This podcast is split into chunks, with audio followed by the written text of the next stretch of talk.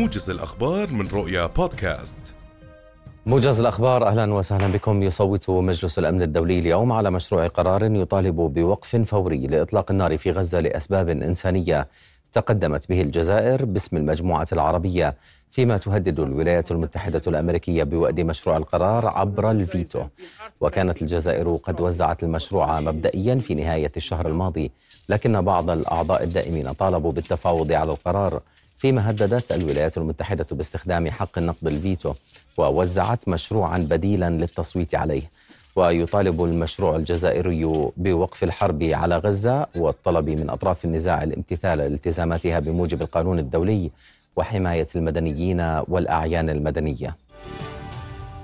أفادت إذاعة جيش الاحتلال الإسرائيلي بحسم الموقف بشأن بدء العملية البرية في رفح قريباً.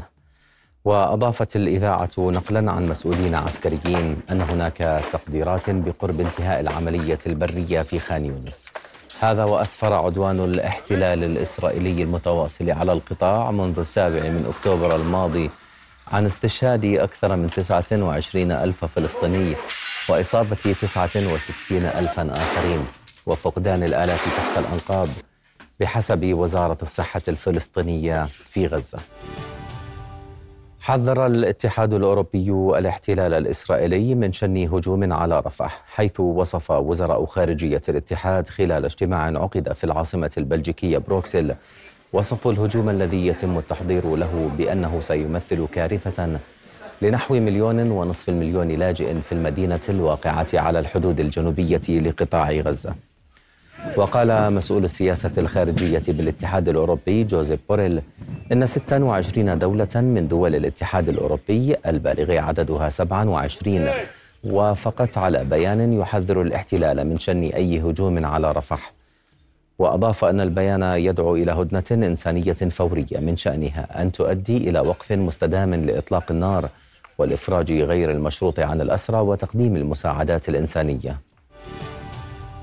قالت وكالة الأمم المتحدة لغوث وتشغيل اللاجئين الفلسطينيين أونروا إنه لم يعد من الممكن التعرف على المدارس في شمال قطاع غزة بعد تحولها إلى أنقاض.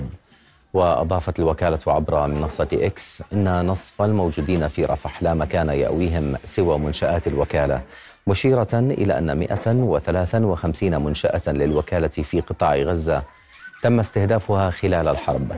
وأوضحت أن نصف السكان ليس لديهم مكان يذهبون إليه سوى الملاجئ وأن الأطفال خلال الحرب على غزة يجب أن يكونوا في المدارس للتعلم وليس للاحتماء من القنابل.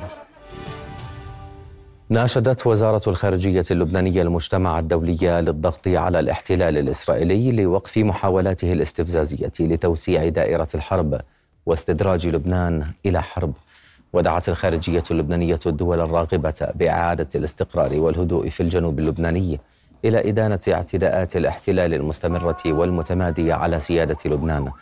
وكانت طائرات الاحتلال الإسرائيلي قد شنت غارات عنيفة على قرية الغازية وأطراف مخيم عين الحلوة قرب مدينة صيدا جنوبي لبنان ما أدى إلى إصابة ثمانية أشخاص. ذكرت وسائل إعلام يمنية أن الطيران الأمريكي والبريطاني شن غارات على منطقة الكدن في محافظة الحديدة. وكان المتحدث العسكري للحوثيين يحيى سريع قد أعلن في وقت سابق عن استهداف سفينتين أمريكيتين في خليج عدن بعدد من الصواريخ المناسبة وكانت الإصابات دقيقة ومباشرة. وأشار سريع إلى أن عدد العمليات التي نفذها الحوثيون خلال الأربع والعشرين ساعة الماضية بلغ أربع عمليات. الأولى استهدفت سفينة بريطانية وقد أسفرت عن إغراقها بشكل كامل والعملية الثانية استهدفت طائرة أمريكية في أجواء محافظة الحديدة. فيما استهدفت العمليتان الأخيرتان سفينتين أمريكيتين. نهاية هذا الموجز في أمان الله.